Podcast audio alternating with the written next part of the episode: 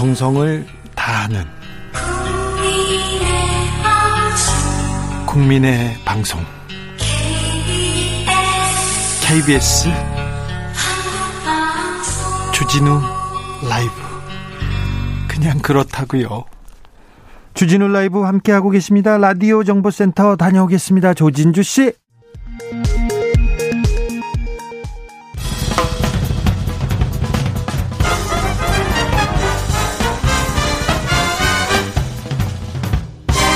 훅 인터뷰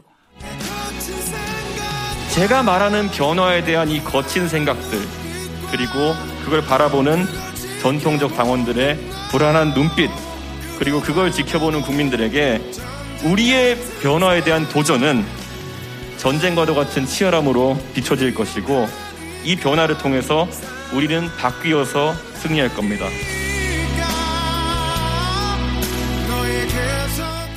모두를 위한 모두를 향한 모두의 궁금증 훅 인터뷰 국민의힘이 세대 교체 시대 교체를 택했습니다. 대한민국 제1야당 뿌리 깊은 보수 정당의 당대표에 85년생 이준석이 당선됐습니다. 2011년 박근혜 전 대통령의 손을 잡고 새누리당에 입당했는데요. 10년 만에 혼자서 보수 정당의 대표가 됐습니다. 당 대표 출마하자마자 이준석 바람 거셌습니다. 단숨에 돌풍이 일으키더니 단숨에 보수의 당심을 사로잡았습니다. 앞으로 이 당을 어떻게 태풍으로 만들지 각오 들어보겠습니다. 이준석 대표 나와 계시죠? 네, 안녕하세요. 어, 축하드립니다. 아, 감사합니다. 네. 이준석 식으로 이준석 이준석의 그 스타일대로 그냥 당 대표를 거머쥐었어요. 자, 어, 당심과 민심이 이준석에게 온 이유가 뭐라고 생각하십니까?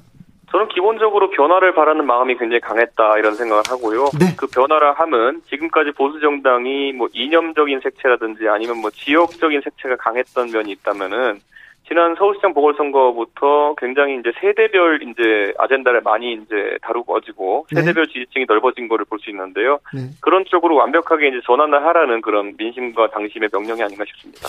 아, 이준석 돌풍 돌풍 얘기할 때 저는 이준석 현상이 됐다고 생각이 됐습니다. 대구에서 네. 탄핵이 정당했다면서 탄핵의 예. 강을 혼자 건넜어요. 과거 단절하고 미래로 가겠다는 의지 바로 보여주면서 아 이건 현상이라고 봤는데.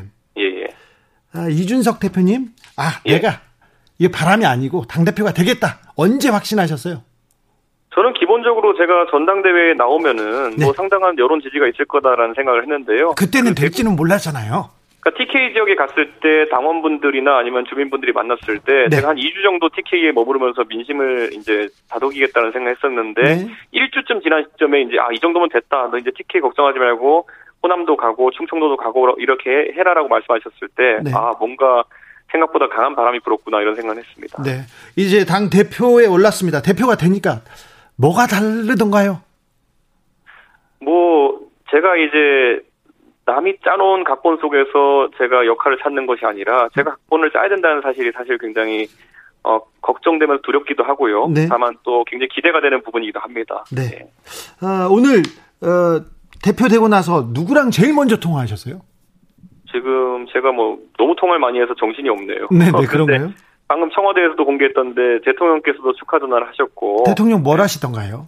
어 기본적으로 대통령께 제가 먼저 이제 협치의 틀 같은 것을 잘 만들 수 있도록 노력을 하겠다고 말씀드렸고 아, 먼저? 대통령께서 예 어. 그랬더니 대통령께서 당연히 그래야 하고 앞으로 선거가 있기 때문에 여야 간에 다소 갈등이 불거질 수 있는 소지도 있지만은 그 국정에 있어서 특히 코로나 같은 위기 상황에 있어가지고는 협력해서 대처하자는 취지로 말씀해 주셨습니다. 저는 문재인 대통령과의 케미 좀 기대가 됩니다.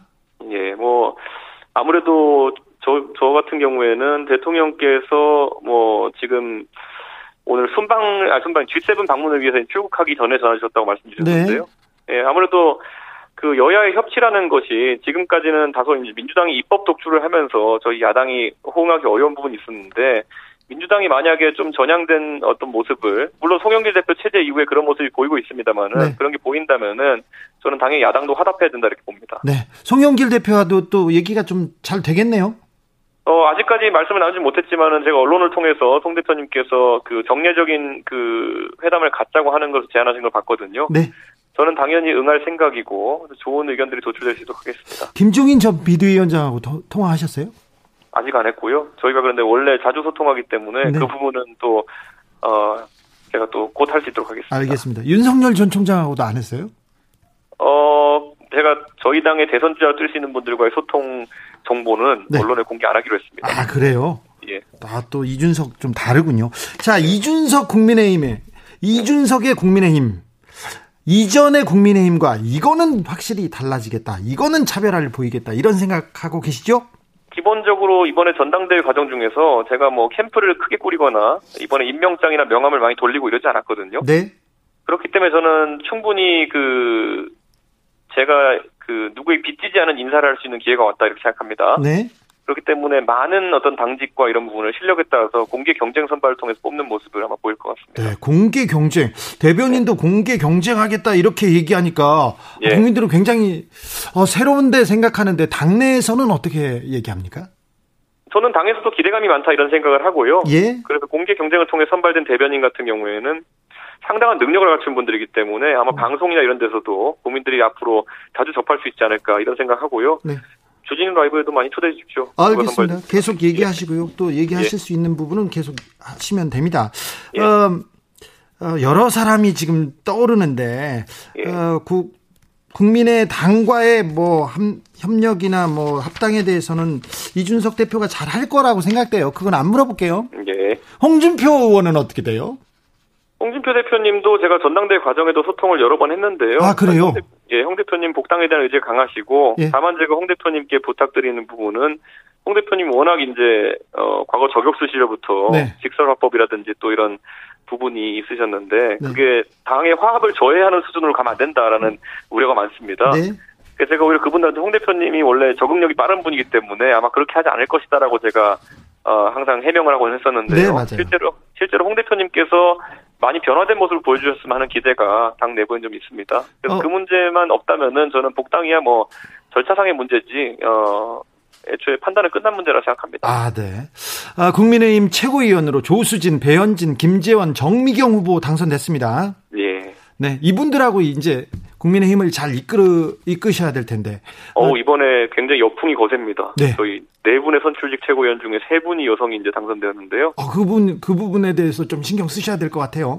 그런데 저는 원래 제가 항상 지론처럼 만약에 경쟁의 장 자체가 여성에게 차별적이지 않고 공정하다고 한다면은 여성들이 불리할 이유가 없습니다. 네. 실제로 이번 전당대회에서 저희가 코로나 시국이기 때문에 온라인 위주의 선거 운동을 많이 치렀고 그러다 보니까 저는 뭐 조직 동원력이나 아니면 이런 뭐 밤늦게가 회식하는 문화 이런 거 없이 선거를 치르다 보니까 사무실도 여성- 없었죠. 어. 그렇죠. 근데 저희 여성 최고위원들이 선전할 수 있는 분위기가 많이 되었다 이런 생각을 하거든요. 네. 그래서 저는 앞으로 이런 것들도 한번 여성 정치를 활성화하는 입장에서 이런 선거 제도나 이런 것도 연구해 볼 필요가 있다는 생각합니다. 네. 지금 미혼이시죠? 예, 맞습니다. 여자친구는 있습니까? 그런 개인적인 거 계속 물어보시면 안 됩니다. 아, 당대표니까 또 그 관심사니까. 공적인 인물입니다. 이제. 네. 아, 공적인 인물. 이건 예. 이제 안 물어볼게요, 그거는. 예. 네. 아, 30대 미혼이, 아, 우리 보수 정당을 이끈다. 벌써부터 기대가 됩니다. 예. 퀵보드를 타고 다니는 당대표, 저, 지하철을 타는 당대표. 뭐, 예. 곳곳에 뉴스가 이렇게 쏟아질 것 같아요. 이제 킥보드 규제가 강해져가지고요. 이제 네. 따릉이 타고 다닙니다. 이제는 안 탑니까? 따릉이 타고 다녀요. 아, 그렇습니까? 따릉이 타는 당 대표로 제가 바꾸겠습니다. 예, 예. 대표 되면 월급이, 월급 받죠? 월급 없고 당비만 있습니다. 아, 그래요? 예. 당대표가 월급이 없어요? 예, 당비만 있어요, 당비. 당비 250만 원인가 돼야 돼요. 내야 됩니까? 그리고, 그리고 자가용 같은 거 안 나옵니까? 그, 원래 차량을 제공하는 것으로 알고 있는데, 네. 제가 지금 그거를 차량을 써야 될지 말아야 될지 고민하고 있습니다. 아니, 뭐, 그래도, 뭐, 지금껏 고- 대중교통을 이용했는데, 뭐, 이- 일도 많고, 회의도 많고, 네. 뭐, 이동하면서 전화도 해야 되고, 그러니까, 그걸 굳이 부저, 그렇게 마다할 이유는 없는 것 같은데요. 뭐 고민해 보겠습니다. 뭐. 예. 법인 카드는 나오죠? 어, 그거는 이제 당에서 공식적인 어, 비용을 지출할 수 있는 카드가 있습니다. 아, 그렇습니까? 네. 네. 네, 법인카드로 저를 뭘 사달라는 얘기는 아닙니다. 자, 나경원, 주호영 후보와 격렬하게 논쟁하셨는데 바로 끝나자마자 바로 가장 중요한 인물들이라고 이렇게 추켜 세웠습니다. 자, 두 분들은 어떤 역할을 맡게 됩니까? 저는 우선 나 대표님 같은 경우에는 다시 한번 그 대중성이라든지 네. 아니면 당원들의 많은 사랑을 받고 있는 어, 지도자라는 것을 입증하셨고요. 네. 저는 조영 대표 같은 경우에는 지금 가장 이제 시급한 화두 중의 하나인 국민의당과의 협상을 성공적으로 지금 어 일단락 하신 분이기 때문에 네. 앞으로 당이 가져가야 될 통합 행보나 이런 데서 주 대표님의 역할이 아주 클 것이다 이런 생각을 합니다. 네. 내일 계획이 뭐 어떤 계획을 세워 놓으셨어요? 어 제가 내일 일정표를 제가 지금 관리 안 합니다. 나 그렇습니까? 아, 대표님이시니까. 정신머리가 없어가지고 제가 아니 뭐 오늘 예, 전화를 너무 많이 받고 뭐 많은 일정이 지금 아직도 계속 이렇게 어, 예. 있을 텐데요. 그런데요. 예. 정계도 지각 변동인데 방송계도 지각 변동입니다. 이준석이 빠져가지고요. 아 예. 네. 그, 그 부분은 어떻게 하실 거예요? 어쩌겠습니까? 방송국에서 훌륭한 인물들 많이 발, 발굴하셔야죠. 아 그렇습니까? 예. 어, 자 이준석. 저희가 나중에 저희가 나중에 대변인 뽑고 이런 많이 써주십시오. 네 알겠습니다. 네. 예. 어, 이준석 기대가 크- 큽니다. 근데 당내에서는 너무 큰 바람이 불어와서 우리 자리가 좀 사라지는 거 아닌가 그렇게 걱정하는 사람도 있을 거예요. 예. 너 그런데 뭐 제, 가 봤을 때는 이게 뭐 나이의 문제도 아니고요. 네. 결국에는 경쟁주의, 실력주의라고 하는 것이 각자 좀 각자의 위치에서 자기 개발 좀 더 열심히 하자는 취지이기 때문에 네. 그런 조류에 따라오시는 분들이라고 하면 크게 문제가 없지 않을까 생각합니다. 이제 이준석 그리고 예. 새로운 조류에 다 적응해야 됩니까? 어, 뭐 적응하시는 게 제일 유리할 겁니다. 제가 봤을 때는. 네. 자, 예. 어, 경선 과정에 과정에 나온 말입니다. 그러니까 이게 예. 뭐 진실인지는 모르겠는데 이준석 다 좋은데 능력 있고 좋은데 인사 잘 안 해, 인사성 안 밝아 이런 얘기 하는 사람이 있었어요. 예, 예. 저는 뭐 그게 좀 의아스러운 게요. 네. 제가 인사 잘하고 다닙니다. 아, 그렇습니까? 예. 어, 진중권 전 교수한테 한마디 하십시오. 아, 감사하고요. 또 음. 그리고 또 앞으로도 어, 비평가적인 입장에서 제 활동 많이 바라봐 주셨으면은 음. 어, 감사하겠습니다. 진중권 교수가 특별히 이준석 대표를 좀 편애하시는 것 같죠? 되게 좋아하시는 것 같아요. 예, 네. 계속 진심 어린 조언들 많이 해주시니까요. 네. 계속해서 이렇게 설전을 이렇게 나누실 예 정입니까? 어, 뭐 상황에 따라서 뭐 제가 진 교수님과 소통할 수 있는 것은 항상 즐겁게 생각하고 있습니다. 네. 마지막으로 국민의힘 당 대표로 앞으로 어떻게 당을 이끌겠다 국민들께 한마디 부탁드리겠습니다. 아주 공정하고 그리고 또 어, 진짜 젊은 사람이라고 해가지고 진짜 능숙하지 못하다는 비판을 받으면 안 되니까요. 신중하게 또 이렇게 움직이겠습니다. 네. 어, 저 권익위에 국민의힘 소속 102명 이렇게 부동산 전수조사는 하는 거죠? 어, 권익위가 아마 그 소위 말하는 최소한 그러니까 미니멈일 것이고요. 네. 아마 저는 권익위보다 더 신뢰받을 수 있는 기관이 있다면 그곳에 의뢰하는 것도 나쁘지 않다 이렇게 봅니다. 네. 결과가 나오면요. 응불의 조치도 이준석 식으로 화끈하게 합니까? 저는 그런데 이번에 송 대표님께서 굉장히 전향적이고 적극적인 조치를 하신 것은 긍정적으로 평가하지만은 네. 예를 들어 12분 중에 그 억울하다고 하시는 네 분의 이야기를 보면은 그것도 상당히 일리가 있거든요. 예? 그렇기 때문에 저는 이 부동산 비리를 근절하는데 어 다소 파퓰리즘적인 측면이 있는 엄벌주의만이 답이냐 네. 이런 생각 갖고 있고요. 예. 나중에 저희 당 조사 결과가 나오면은 국민 눈높이에 맞게 그건 처리하도록 하겠습니다. 2030 남성들의 특별한 지지를 얻고 있습니다. 예. 2030 여성들한테 한마디 부탁드릴게요. 2030 여성들도 저를 싫어하실 이유가 없고요. 실제로 어 여론조사 여러 수치를 봐도 그런 정황이 없습니다. 그렇기 아. 때문에 다소 극단적인 어떤 그런 여성주의 운동의 일부 분파와 제가 갈등이 있는 건 사실인데요. 그거를 뭐 너무 뭐 여성 남성 갈등이다 이렇게 치환해 가지고 우려하실 필요는 없을 것 같습니다. 네. 미혼이시죠? 예, 네. 여친 얘기는 안 묻겠습니다. 예. 아, 앞으로 국민의힘을 잘 이끌어 주십시오. 그리고 정치계 새 바람을 불러 일으켜 주십시오. 예, 감사합니다. 지금까지 국민의힘 신임 당대표였습니다. 이준석 대표였습니다. 정치 피로, 사건 사고로 인한 피로, 고달픈 일상에서 오는 피로. 오늘 시사하셨습니까? 경험해 보세요. 들은 날과 안 들은 날의 차이. 여러분의 피로를 날려줄 저녁 한 끼 시사. 추진우 라이브.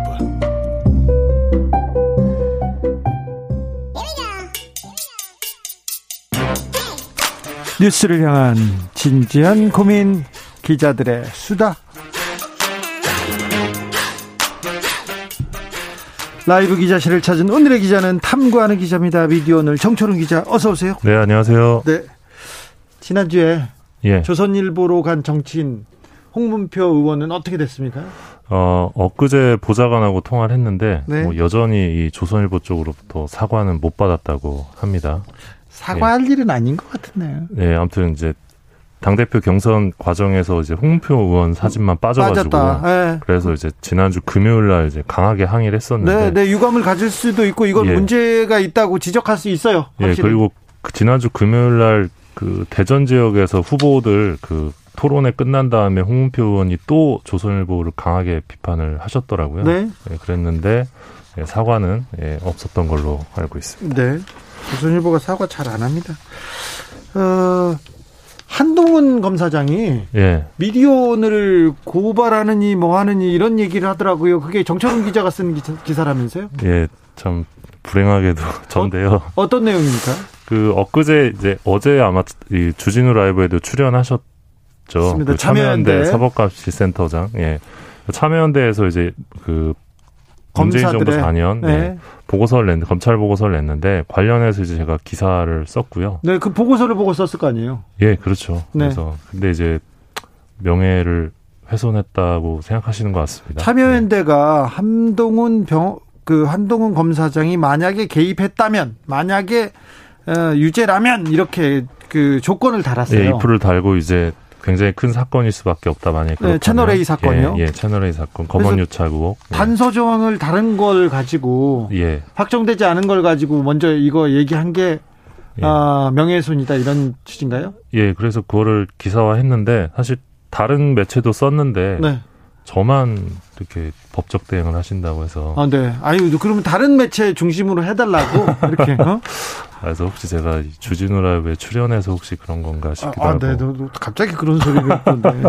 다른 매체도 같이 해주거나 아니면 어, 이거는 그 형평성에 그, 맞게. 아니 근데 저 참여연대에서 보고서를 내면서 만약에 한동훈이 개입했다면 하면서 이렇게 했는데 그걸 가지고 이게 고소나 고발거리가 고발거리가 되는지 잘 모르겠습니다만 아무튼 네. 근데 또 소송을 하면 그게 또 기사가 되니까요. 네. 전뭐 나쁘지 않습니다. 아 그렇습니까? 네. 네. 그냥 그러려니 하세요. 아, 예, 뭐 그걸 네. 가지고 네. 신경 쓰고 아이고 소송 아유, 나 재판 가면 어떻게 하니 이렇게 하면요. 아, 예, 불편합니다. 소송, 으로 책도 내신 네. 분 앞에서 네. 어, 만약에 이 네. 소송 스트레스를 이기지 못할까 너무 힘들다 그러면 난 진짜 이 어, 정말 진짜 어떻게 엎고 싶다 막 이렇게 하지 않습니까? 그럼 저한테 말하세요. 다른 소송을 하나 던져줄 테니까. 그러면 이게 소송이 소송을 이렇게 이게 편안하게 합니다. 일요일 날 출근하는 느낌. 네. 네. 자, 오늘은 어떤 이야기로 가볼까요? 예, 이준석 당대표의 자산이 무엇이었을까? 어떻게 당대표가 됐을까? 그러게요. 고민을 했는데 이분이 예. 이제 다른 정치인들처럼 뭐 지역구 행사를 챙기거나 네. 어르신들 찾아뵙거나 그런 스타일은 아니었잖아요. 예, 예. 결국 이 사람의 자산은 방송인 이준석이었다. 그렇죠. 네, 그런 평가가 가능할 것 같습니다. 그렇죠. 이분이 2011년 정계에 입문한 뒤에 10년 동안 정말 쉼 없이 방송에 등장을 했습니다. 네. 오라는 데는 다 갑니다. 예, 총선에서 연달아 세 번 낙선을 하셨는데 네. 그 가운데서도 시사 프로그램은 물론이고 예능까지 이분이 네. 등장을 하셨었는데요. 그러니까 조직이 없음에도 불구하고 당 대표 선거에서 앞서 나간 계기도 결국 미디어의 영향력이 컸다. 어, 이런 평가가 가능할 것 같습니다. 네. 일단 좀 보면 TVN의 뭐 대학 토론 배틀 이런 프로그램도 나가셨었고요. 뭐 더 지니어스라는 서바이벌 두뇌 게임 예능 프로그램 보신 적 없으시죠? 보신 적 없는 아, 본 적은 없는데 조기 탈락했다면서? 네. 네, 아무튼 아, 그리고 뭐 SNL 코리아에도 네. 출연한 적이 있습니다. 일단 거기, 뭐 예능 마다하지 않습니다. 예, 거기 출연해서 이제 뭐 나도 결혼하고 싶다. 관심 있는 사람은 뭐 페이스북으로 연락 달라 이런 공개 구원을 하기도 했었는데. 근데 아 그래요? 예, 그런데 예, 이준석 네. 씨가 네. 아 이준석 대표가 이날 방송에는 이제 진중권 씨도 출연을 했었고요. 네, 절친. 예, 그리고 진중권 씨와 또 TVN에서 하는 토론 대첩 도장 깨기 이런 프로그램도 참여를 한 적이 있습니다. 그러니까 음. 뭐 토론과 관련된 프로그램에 일단 자주 나왔었고요. 예? 2015년에는 JTBC 썰전에 또 고정 패널로 합류하면서 아, 그래요? 예, 강용석 전 의원이 하차한 빈자리를 또 메우기도 했습니다. 네. 그리고 뭐 TV조선 강적들, 채널A 신문 이야기 돌직구쇼, 거기다 뭐 JTBC 학교 다녀오겠습니다. 뭐 이런 예능 프로그램까지 많이 출연하셨는데 종편 패널로도 유명했죠. 예. 학교 다녀오겠습니다. 이건 이제 연예인이 고등학생이 되는 예능인데 이제 이준석 대표가 간 거죠. 근데 이분이 아시겠지만 하버드대 출신인데 뭐 어려운 문제들을 다 이제 막 풀어내면서 이제 재미를 줬었죠. 그러니까 이분이 어떤 T, TV조선 채널A 같은 시사 프로그램 뿐만 아니라 TVN, JTBC 예능 프로그램까지 출연하면서 이 젊은 세대부터 고령 세대까지 어떤 인지도나 영향력을 높이는데 굉장한 좀 예, 역할을 했다. 이. 그런데 그 이준석 대표를 따라다니는 따라다니는 꼬리표 중에 하나가 젠더 이슈예요. 젠더 음. 이슈. 20대 남자, 남성 남성의 위치에서 여성들을 조금 모욕한다. 이런 얘기는 계속 따라다녀요. 그 근데 이런 논란 이런 논란을 피하지 않습니다. 예, 그게 이제 어떻게 보면 이준석 대표의 강점이라고 볼수 강점이 있는데 됐는데 이것도 예. 다 방송에서 만들어진 거죠. 예, 맞습니다. 그 대표적으로 이제 최근에 이 백분 토론에서 이 젠더 갈등 어디로 가나 이런 편이 있- 방송이 됐었는데 이때 이제 이준석 대표가 출연을 해서 네. 이제 높은 관심을 끌기도 했었고요. 세게 말해가지고 자기 팬들을 공고히 하고 또 안티팬을 만들면서 예. 안티팬도 정치인한테는 무관심이 제일 나쁘거든요. 예, 안티팬도 팬이다. 예, 그리고 2018년에는 그 KBS 오늘 밤 김재동 여기 출연해서 신지혜 당시 녹색당 공동 운영위원장하고 네. 젠더 이슈를 논, 논할 때 일반 남성을 대변하면서 이제 나를 많이 세웠고요. 뭐 그 결과인지 모르겠는데 2019년에 이 맥심 8호로 후면 표지 모델이 되기도 했습니다. 네. 네, 네. 맥심은 이제 주로 이제 남성들이 많이 보는 군인들이 최애하는. 예, 그렇습니다. 네. 그리고 2019년에는 어떤 여성의 군복무와 관련해서 또 강한 주장을 하기도 해서 예, 주목을 끌었었고요. 예. 어, 어떤 강- 진행자께서 말씀하신 그런 부분들, 그러니까 다른 사람들은 몸을 사리거나 대답을 회피할 만한 주제에 대해서도 회피하지 않고 그냥 말하는 스타일 이런 부분들이 어, 오늘날 이 최연소 당대표로 이끌었다 이렇게 분석이 가능할 것 같습니다. 네. 9437님께서 토론을 매우 좋아하는 이준석 당대표입니다. 태생이 정치인이에요. 자신이 좋아하는 것을 일로 하고 있으니 앞으로도 잘할 겁니다. 이거 이준석 씨가 지금 단 거 아니겠죠. 이준석 대표가 이거 잘 보기도 하는데. 자, 아무튼 그 방송 경험이 네. 토론, 그 연설, 예. 마다하지 않고, 어디 그 마다하지 않고 그 자기의 장점으로 지금, 어, 예, 그런 것. 같습니다. 예, 네. 그래서 실제로 당 대표 경선 과정에서 TV 토론에서 좀 독보적인 모습을 보였던 것 같고요. 그래서 PD들한테 좀 물어봤습니다. 시사경 PD들한테 이준석은 어떤 사람이냐 물어봤는데, 어, 지난 10년 동안 정당인이자 방송인이었다. 어떤 자기 프레임을 가져가는데 탁월했다. 이런 지적도 있었고요. 반면에, 예, 오늘 당 대표 연설을 보니까 좀 안 어울리는 옷을 입은 것처럼 느껴졌다.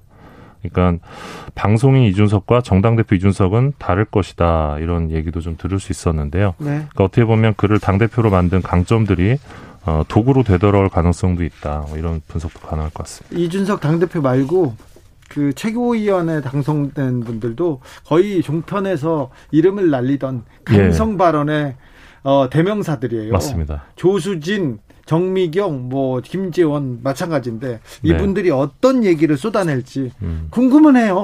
네 네. 최고위원회 되게 재밌을 것 같습니다. 재미있을 것 같아요. 근데 예. 아마 생중계는 잘 안 할 것 같은데요. 네. 다음 이야기로 가볼까요? 네, 지금 야권 유력 대선 주자로 분류되는 윤석열 전 검찰총장이 어, 대변인을 드디어 구했습니다. 네. 근데 이 대변인이 어, 이동훈 조선일보 논설위원으로 드러났습니다. 얼마 전까지 조선일보에서 활약하지 않았나요? 거기에 있는 어, 유튜브에도 나오고 그러는 것 같은데요. 예, 조선일보 유튜브 이동훈의 촉이라는 코너가 있는데, 네, 촉이 많이 떨어지던데요, 그분. 예, 이분이 다음 주부터 공식 대변인 역할을 맡을 것으로 보입니다. 어, 회사에 지금 사표는 조선일보 다니잖아요. 제, 예, 회사에 사표는 제출했으니까 아마 오늘까지 다니시지 않았을까 싶은데요. 저는 방송이나 방송이나 어, 언론인들이 회사를 다니다가 칼럼을 써요. 칼럼을 씁니다. 어, 상- 그 야당이나 어떤 정치인을 막 비방하는 칼럼을 써요. 그리고는 상대당으로 막 가는 거를 보고 이거는 좀좀 지양해야 되지 않나. 언론인이란 윤리, 도덕적 가, 잣대가 있는데 그러면 그 전에 그 전에 썼던 기사와 칼럼이 뭐가 됩니까? 근데 그런 생각을 왜 안 합니까? 그러니까 전형적인 폴리널리스트다, 뭐 이렇게 볼 수도 있을 것 같습니다. 지금 아무튼 조선일보 사람이에요. 네, 이제 사표를 제출하셨으니까 뭐 공식적으로는 아닌데 네. 이분이 최근까지 이 유튜브 채널이나 칼럼을 통해서 네. 윤석열 전 총장을 지원 사격해 왔습니다. 네, 이분은 네. 네, 3월 달에 그 어떤 말을 했느냐. 어, 네. 시청자 여러분은 문재인 대통령이 말한 공정, 윤석열 총장이 말한 공정, 어느 쪽에 더 공감이 가시냐. 어느 쪽이 거짓이고 어느 쪽이 진실이라고 보시나 이런 말을 하기도 했고요. 예. 또 이제 반기문과 다른 윤석열 몸살일 필요 없다 이런 제목의 칼럼을 쓰기도 했는데 네. 어, 여기 보면 이번 선거에 지면 그러니까 재보선에 지면 야권은 내년 대선도 힘들어진다. 야권 폭망한다. 정치인 윤석열의 미래도 불투명해진다. 이러면서 윤석열이 적극 개입해 보수의 전략적 선택이 가능하다는 걸 보여줘야 한다. 이러면서 가이드라인을 제시를 합니다. 이런 그 이런 칼럼을 쓰고 있었어요. 예. 그리고 이제 대변인으로 가셨습니다. 네. 이게 어떻게 보면 대변인으로 가기 위한 포트폴리오지 않았을까 싶기도 한데요. 네. 예. 근데 이제 이 이분이 옛날에 썼던 칼럼을 보면 또 약간 다릅니다. 네. 지금이랑. 그러니까 작년 11월에 이분이 윤석열 현상이라는 칼럼을 썼는데 여기 보면 어, 윤 총장은 박근혜 이명박 전 대통령을 감옥에 보낸 사람이다. 야권에도 원한을 가진 사람이 적지 않, 않을 것이다. 무엇보다 그는 현직 검찰총장이다. 현직 총장이 대선 주자 1위가 돼 있는 것도 정상이 아니다. 정상 아니죠. 이렇게 적었는데 지금은 좀 입장이 어떻게 달라지셨는지 궁금합니다. 그러게요. 이 동훈 기자, 네, 이동훈 기자 예전에 한국일보에 있던 있다가 조선일보 간 분 그분 맞죠? 네. 네.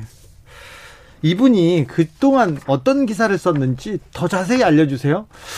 이, 어, 다른, 다른 언론사에서 이동훈 기자가 아, 윤석열 팀의 대변인을 맡을 거다. 뭐, 기자의 다리가 된다. 이런 기사는 많이 나왔지만, 이동훈 기자가 어떤 기사를 써왔는지는 왜 분석 안 하는지 모르겠어요. 그죠? 이거 중요하지 않습니까? 네, 뭐. 기자는 기사로 말하잖아요. 네. 네. 그런데 정철훈 기자가 분석해 왔습니다. 네. 더 많이 분석해 네, 주세요. 노력하겠습니다. 다음은 어떤 기사로 만나볼까요? 예, 2017년에 CJ에는 오디션 프로그램 아이돌 학교라는 프로그램이 있었는데 네. 이 투표 조작에 연루됐던 엠넷 소속 PD가 어제 1심에서 징역 1년 실형을 선고받고 법정 구속됐습니다. 네, 이- 어. 이거 네 이거 사실 되게 큰 사건인데 예. 만약에 이런 일이 KBS에서 벌어졌다면 KBS 난리 나죠. 난리 났죠. 난리 나죠. 난리 나, 난리가 날 만한 사안인데 네. 사실 너무 조용한 것 같아요. 어, 그러니까요. 그런데 저, 얼마 전 그 전에 구속된 거 아닙니까? 아, 그 전에 구속된 분은 또 따로 있는데요. 아 다른 거예요? 그 프로듀스 시리즈를 이제 연출을 했던 네. 안준영 PD와 김영범 CP 두 명은 앞서 이제 징역 2년, 징역 1년 8개월 실형을 받고 지금 복역 중이고요. 지금은 이분은 이제 다른 다, 건으로 다른 건입니까? 예, 다른 건으로 또 지금 PD가 구속이 된 겁니다. CJ에서. CJ에서죠. 예. 그래서 사실 이거는 어떤 경영진의 조직적인 무기는 없이는 어, 이런 그 투표 조작, 순위 조작이 이루어지기 어렵지 않느냐라는 생각이 드는데 네, 이거 PD가 예, PD만 잘못일까요? PD가 다 한 일일까요? 이런 생각도 해봅니다. 예, 저도 그런 의혹을 가지고 있는데 어, 조금 관심이 좀 부족한 것 같고 이 재판부 판결을 보면 이 당시에 투표 1위였던 사람이 11위로 바뀌면서 탈락을 합니다. 아 그래요? 예, 이거 진짜 말도 안 되는데요? 말도 안 되죠. 네. 예. 1위가 좀 2위, 3위가 아니라 한둘이 아니라 11위로 탈락시키다고요? 11위로. 예, 그래서 이 데뷔가 9명까지 데뷔를 할 수 있었는데 11위가 돼서 이분은 결국 데뷔를 못했습니다. 그래요? 예, 이 사람은 인생이 달린 문제인데. 그렇죠. 그래서 이- 이- 예, 정말 말도 안 되는 사건이고 뭐 데뷔조 이미지와 맞지 않다 이러면서 이제 PD가 예, 순위를 바꿔버린 건이었는데 네. 어, 범죄 행위가 되게 사실 범죄 행위죠. 시청자를 기만했고 이 네. 투표 과정에서 또 시청자들이 돈을 내거든요. 어 이거는 이거는 그래서 뭐 업무방해, 사기 뭐 이런 혐의들이 있는데 사실 네. CJ ENM 차원에서 좀 적극적인 반성과 재발 방지 대책을 내놔야 되는데 이쪽에서 또 지금 오디션 프로그램을 만들고 있어요. 아니 여기 이거 어떻게 믿어요? 그러니까요. CJ가 뭐 예능 쪽의 공룡이지만 네. 이런 이런 오디션 프로그램에서 지금 걔 신뢰를 잃었어요. 또 구속됐어요. 이거 네. 아, 있을 수 없는 일입니다. 사실 젊은이들이 공정, 정의 이거 굉장히 분노해야 될 사안 아닙니까? 맞습니다. 그렇죠. 예. 이거 회사 이남숙 님도 지적하셨어요. 회사 책임은 빠지고 직원만 처벌합니까? 얘기합니다. 예, 그래서 지금 뭐 꼬리 자르기 아니냐 이런 주장도 있었습니다. 네. 그러게요. 네. 만약에 KBS에서 이런 일이 있었다고 생각해봐요. 벌떼처럼 몰려와가지고 아우 지금 뭐, 무슨 얘기를 하겠어요? 아우 그럼요. 네. 네. 네. 저희는 막 그 얘기하다가 마스크만 내려 좀 얘기하다가 내렸으면 그걸 가지고도 뭐라고 하는 사람들인데 네, 참. 아, 여기까지 할까요? 네. 네, 오늘도 감사했습니다. 기자들의 수다 미디어 오늘 정철훈 기자 함께했습니다. 고맙습니다. 교통정보센터 다녀오겠습니다. 김한나 씨.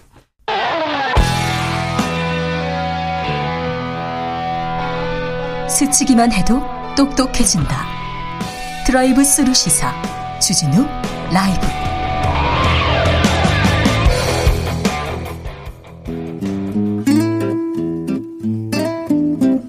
현실의 불이 꺼지고 영화의 막이 오릅니다. 영화보다 더 영화 같은 현실. 오늘의 시사 시작합니다. 라이너의 시사회. 영화 전문 유튜버 라이너 어서 오세요. 네, 안녕하세요. 잘 지내셨어요? 네, 잘 지냈습니다. 네, 오늘은 어떤 이야기 해볼까요? 네, 지난 6월 9일에요. 그 광주 동구 학동에서 네. 재개발을 위해서 철거하던 빌딩이 무너지면서 시내버스를 덮친 아주 안타까운 사고가 있었습니다. 예. 그래서 9명이 사망했고 8명이 중상이다라는 기사를 접했고요. 또 사고를 당하신 분들의 이 사연이 너무 가슴 아파서 이렇게 아들 생일을 준비하기 위해서 시장을 다녀오시다가 사고를 당하신 분도 있었고요. 네. 또 그 중에는 고등학생도 있었고 네. 부녀가 같이 변을 당한 일도 있었습니다. 네. 아유, 참, 안타깝죠. 예, 봉사 활동하고 돌아오시던 분도 있었고요. 네. 그래서 참 이렇게 평범하고 이런 선량한 시민들이 그냥 사고를 당해서 이렇게 진짜 날벼락이 어디 있어요? 네. 이렇게 후진적으로 아직도 이렇게 공사장을 관리합니까? 정말 진짜 속이 터질 것 같습니다. 네 맞습니다. 철거 중인 건물이 무너지는 걸 상상하기 너무 어려웠던 것 같고요. 영화적이죠, 너무. 네. 특히 이 안전 관리에 좀 문제가 있었던 게 아닌가 네. 하는 생각이 들고요. 문제가 큽니다. 네. 사실 이런 안전 문제들이 예전에도 많았잖아요. 네. 이제 성수대교 붕- 붕괴도 있었고요. 삼풍백화점도 있고요. 네, 또 대구 지하철 화재, 정말 말도 안 되는 사건들이 있어요. 네, 세월호 사건까지요. 네, 시월드 뭐 그런 거. 이런- 네, 맞습니다. 이런 안전 문제나 재난을 다룬 영화들도 계속 나오는데요. 네. 세월호 관련 영화로는 악질 경찰이나 생일 같은 작품들이 있고요. 예. 대구 지하철 화재는 힘을 내요 미스터리라고 아, 이계벽 그래요? 감독의 차, 차승원 아저씨. 네 맞습니다. 이거 그래요? 아 거기서 이제 차승원 아저씨가 그 소방대원이셨죠. 아, 예. 그 대구 지하철 참사 때 이제 열심히 하시다가 이제 그 좀 많은 상처를 입으신 그런 네. 분으로 나오시는데요. 오늘의 영화는 그래서 재난 영화군요. 네, 오늘도 붕괴와 관련된 영화입니다. 네. 그리고 그 붕괴가 어떤 상처와 이별을 만들어내는지를 그린 작품이 있어요. 예. 그 작품이 바로 벌새라는 영화입니다. 벌써요? 네. 네. 벌새는 재난 영화는 아닌 것 같은데요. 네, 사실 뭐 재난 영화라고 보기는 어렵고요. 예. 진짜 재난 영화는 터널 같은 게 재난 영화일 텐데요. 아무튼 벌새 네. 이거 외국에서 상 엄청 많이 탄 그런 그 작품 아닙니까? 네, 그 외- 뛰어나다는 네. 이 외국에서 뭐 세계 영화제에서 27관왕이다 이렇게 알려져 있는데 제가 상을 이렇게 확인해 보니까 한 59개 정도 받으셨더라고요. 부럽네요. 네, 국내외 합쳐서요. 부러워요. 최근 받은 상은 이제 2020년에 백상에서 감독상을 받으신 걸로 나와 있습니다. 김보라 감독. 네, 김보라 감독이고요. 이거는 성장 영화입니다. 예. 이 벌새를 보고 있으면은 진짜 저는 이 벌새 처음 만났을 때 아 우리가 되게 역사적인 순간 인 것 같다. 영화계에 있어서는 진짜요? 예, 되게 김보라라는 새로운 시대의 새 감독의 등장과 또 박지후라고 하는 정말 앞으로 차세대의 스타가 될 수 있는 그런 능력을 갖춘 이런 배우가 등장했구나라는 생각을 하게 됐었습니다. 엄청난 과찬이네요. 아, 예, 그렇습니다. 네. 아 그렇게 반짝반짝 빛납니까 이 영화와 이 배우가? 예, 배우도 빛나고 감독님도 빛나고요. 정말 네. 뭔가 찬란한 그런 작품이 아니었나 하는 생각이 자, 듭니다. 찬란한 작품 벌새 속으로 들어가 보겠습니다.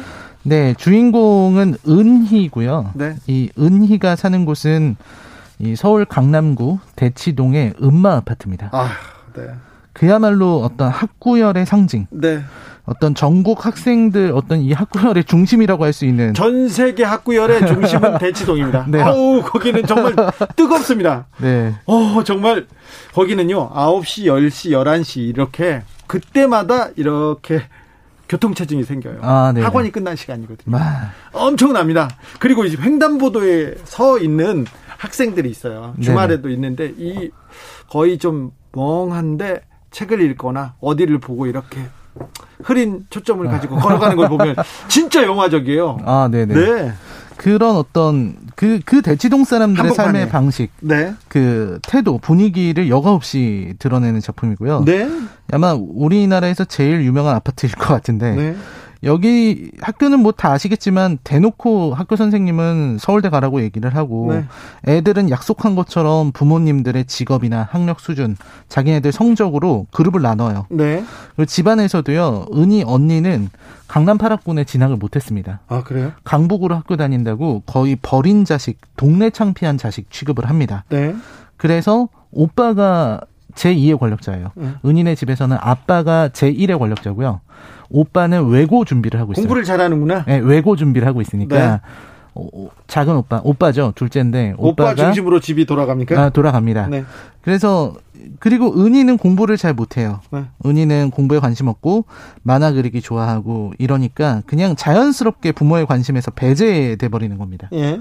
그러니까 은희는 자기 처지에 대해서 알고 있어요. 예. 잘 기대받지 못한다라는 이런 게 돼 있고요. 이제 네. 은희가 살아가는 어떤 삶의 모습이 계속 나옵니다. 네. 은희는 나름대로 자기들 세계에서는 좀 놀기도 하고 예. 또 남자친구도 있고 네. 남자친구랑 첫 키스도 하는데 굉장히 사실적인 키스 장면이 나옵니다. 아, 그래요? 예, 그냥 어 그냥 길에서 그 약간 사람 안 보이는 골목에서 둘이 뽀뽀하는 거예요. 네. 그게 그냥 대놓고 그냥 아무것도 아니잖아요. 은희한테는 종소리가 들렸는지 모르겠지만. 종소리 들려야죠. 네, 근데 그냥 그거를 담담하게 그냥 사춘기에 지나가는 그런 사건으로 묘사하고 있고요. 네. 여기서 은희가 가장 증오하는 사람은 오빠. 아, 오빠가 많이 때리거든요. 때려요? 네, 폭력을 자주 휘둘러요. 이런 안 되지. 그래서 은희가 그 옥상에서 그 장면이 되게 인상적입니다. 자기 친구한테 자기가 자살하고 싶다고. 내가 자살하면은 우리 오빠가 후회하겠지? 엄마, 아빠, 그리고 오빠가 펑펑 울면서 후회하는 거를 자기 영혼에 남아서 그거 지켜보고 싶다고. 아이고. 그렇게 얘기할 정도로 은희는 되게 철저한 약자로 살아가고 있는 그런 사람으로 나오죠. 네. 그래서 계속해서 은희는 이제 오빠에 대한 증오심을 갖고 있고 그리고 또 병도 좀 생기고 목에 혹이 생기는 사건이 생겨요. 네. 이런 일들을 겪으면서 은희가 점차 성장하게 됩니다. 예. 그런데 이 은희의 세계를 바꾸는 사람이 나타나요. 예. 그 전까지만 해도 은희에게 있어서 어른들은 그냥 무서운 존재거든요. 네. 어른들은 항상 자기의 것을 뺏어가고 나에게 사랑도 주지 않는 그런 사람들이었는데 네. 한자 학원에서 영지 선생님이라고 선생님이 예, 한자 학원 선생님인데 그 선생님을 동경하게 됩니다. 네. 이, 이 선생님은 되게 아이들을 많이 이해해 주면서 뭔가 뭔가 독특한 그런 분위기를 갖고 있는 선생님이에요. 예.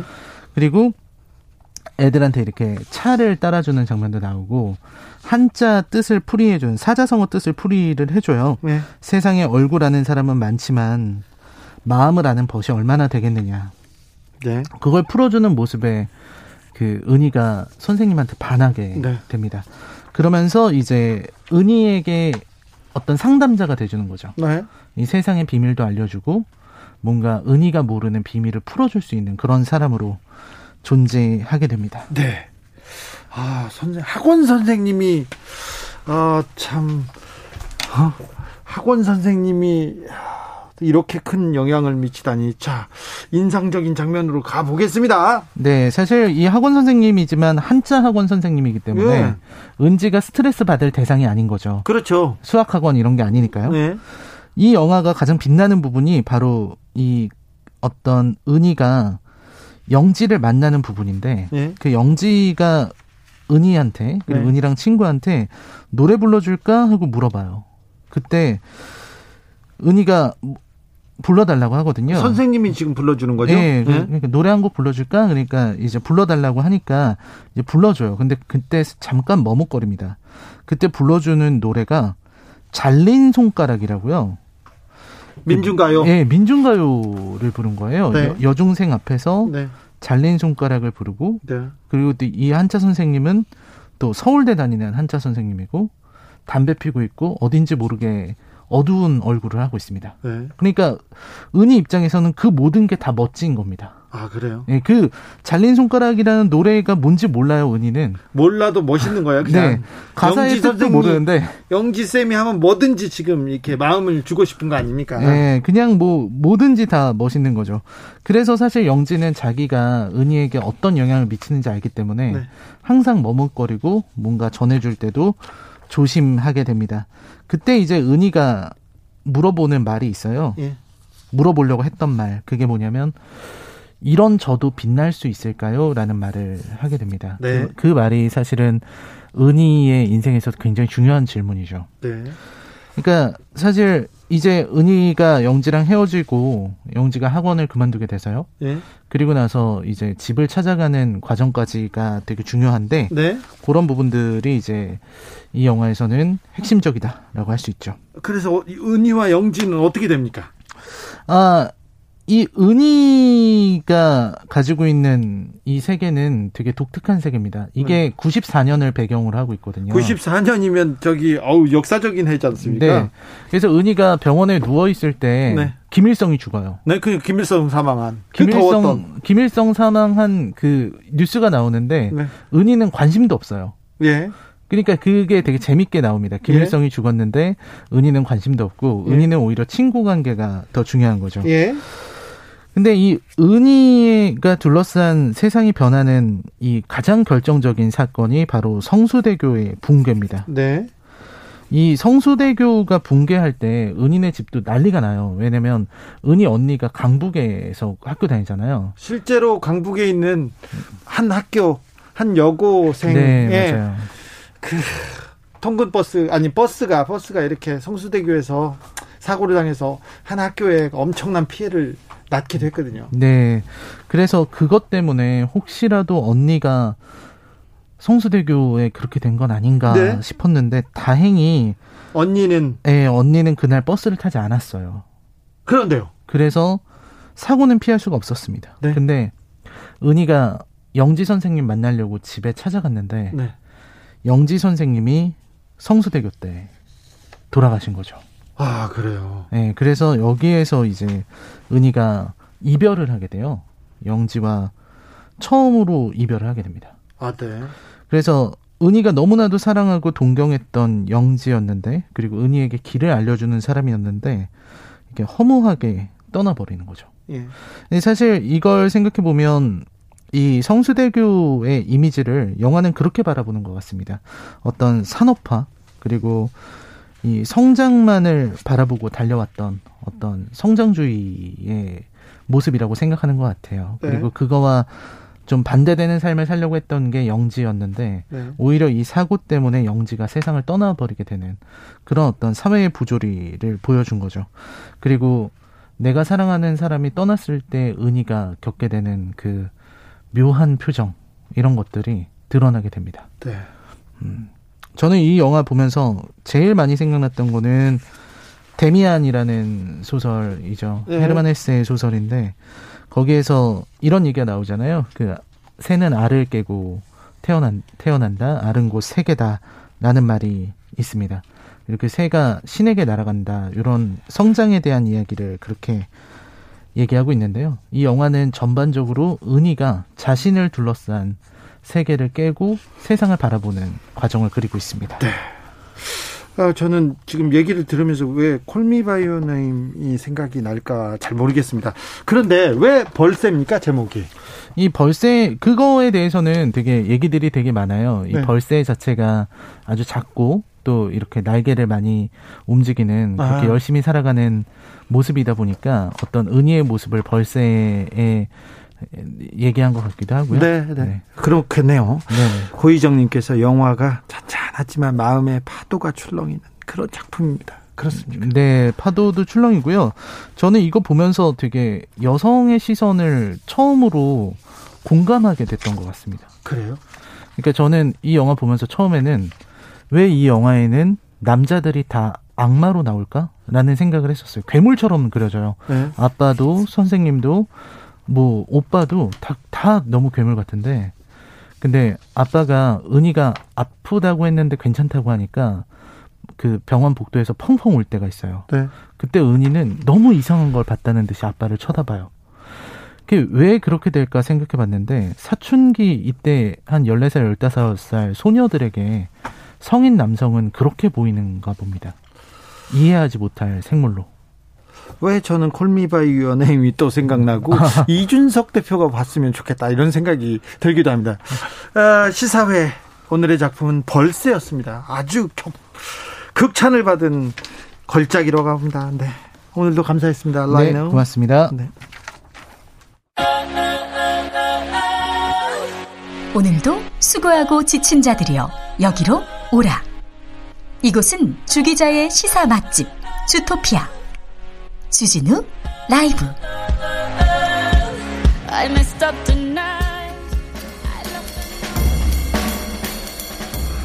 느낌 가는 대로 그냥 고른 뉴스 여의도 주필. 프랑스 법원 마크롱 뺨 때린 20대 징역형 연합뉴스 기사인데요. 아, 지난 7일 마크롱 대통령이 군중한테 이렇게 다가갔다 뺨을 탁 맞았다는 그 기사 기억하시죠? 근데 10일 10일 어, 법원에서 판결을 내렸습니다. 징역 18개월입니다. 집행유예가 유예가 14개월이지만 아무튼 징역형 선고했습니다. 어, 뭐 표현의 자유라고 얘기하는 사람이 있을지 모르는데 표현의 자유 아니고 이건 폭력입니다. 폭력입니다. 아마 미국에서는 훨씬 더 센 형을 받았을 거예요. 중국에서는 말할 것도 없고요. 그런데 저는 부러운 게 7일날 사건을 10일날 판결하는 이 시스템입니다. 빠르죠? 이렇게 복잡하고 아주 미묘한 문제가 아니면 좀 빨리빨리 처리해서 사회적 갈등을 줄이는 것도 한 방법 아닌가 생각합니다. 양승태 전 대법원장 사법농단 재판은 질질질질 끌어갑니다. 그리고 서민들 재판은 그냥 판사님들이 별로 성의도 없어요. 막 재판에서 졸기도 합니다. 요거 저는 여기 이게 좀 걸려요. 네. 빠르네요. 아무튼 징역형 선고받았습니다. 인분리 확인 안된 사생활 유포 변협 양 강용석의 천만 원 징계 조선일보 기사입니다. 대한 변호사협회가 최근 강용석 변호사에게 타인의 사생활에 대해서 확인되지 않은 정보를 퍼뜨렸다면서 변호사 품위 유지 위반했다고 과태료 천만 원 징계 결정을 했다고 합니다. 어, 어, A씨, A씨의 사생활에 대한 얘기를 한 건데요. 과거 교제하던 남성에게 돈을 빌린 뒤 헤어지고 갚지 않았다 등, 어, 저희 정확하지 않는 내용을 퍼뜨렸대요. 그런데 과거 교제하던 남성하고 돈 관계를 했는데 그게 그게 무슨 중요한 문제입니까? 왜 이런 얘기를 하는지 저는 이해가 안 돼요. 강 변호사는 2014년에도 그런 얘기 했죠. 아나운서 비하 발언 해가지고 변협에서 과태료 천만 원 징계 받았습니다. 그런데 이, 이 사건을 보도한 기자를 명예훼손으로 고소했다가요. 거꾸로 자신이 무고 혐의로 기소당해서 2014년에 벌금 1,500만 원 확정 판결 받기도 했죠.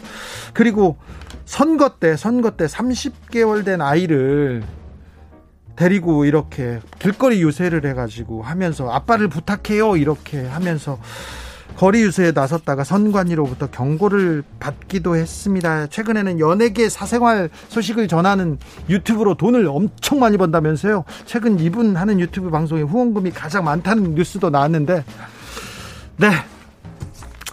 본인이 믿고 의지하고 좋아하는 사람한테 후원금 보내는 거는 자유입니다. 그런데, 네. 자유입니다. 네. 근데 이런 분한테 돈을 보내고 이, 있습니다. 네. 자유예요. 네. 돈 보내는 거는.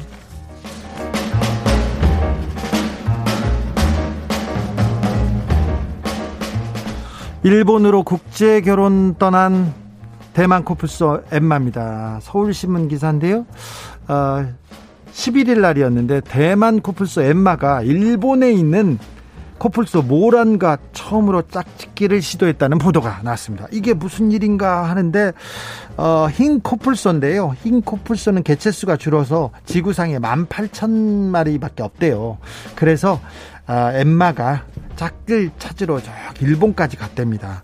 그런데 어, 대만 사파리에 있는 코뿔소 가운데 그 엠마는 가장 날씬하, 날씬하고요. 성격이 좋아서 신부로 간택됐대요. 몸무게는 682kg인데요. 이 어, 키는 길이는 2.5m에 이릅니다. 제일 날씬한 편입니다. 다른 코뿔소는요 2,100kg, 어 2,100kg까지 나간다고 합니다. 엠마가 어, 일본 동물원까지 갔는데 일본 말을 어, 그 알아듣기는 어렵고 시차도 어려웠을 텐데 그런데 엠마는 별다른 꺼리낌 없이 잠자는 공간으로 돌진했다고 이렇게 합니다. 네. 아마 좋은 소식이 들렸으면 합니다. 이 코뿔소들을 위해서요. 네. 지구에 많은 다양한 생명들이 같이 살아야 될 거 아닙니까? 한국 아니 한국이 아니죠. 인간 때문에 굉장히 고생하고 있는 코뿔소한테 응원의 메시지를 보내봅니다. 네, 오늘 이 노래 많이 듣네요. 네, 임재범의 너를 위해 들으면서 금요일 주진우 라이브 마무리하겠습니다. 평안한 주말 되십시오. 저는 내일 오후 5시 5분 주진우 라이브 스페셜로 돌아오겠습니다. 지금까지 주진우였습니다.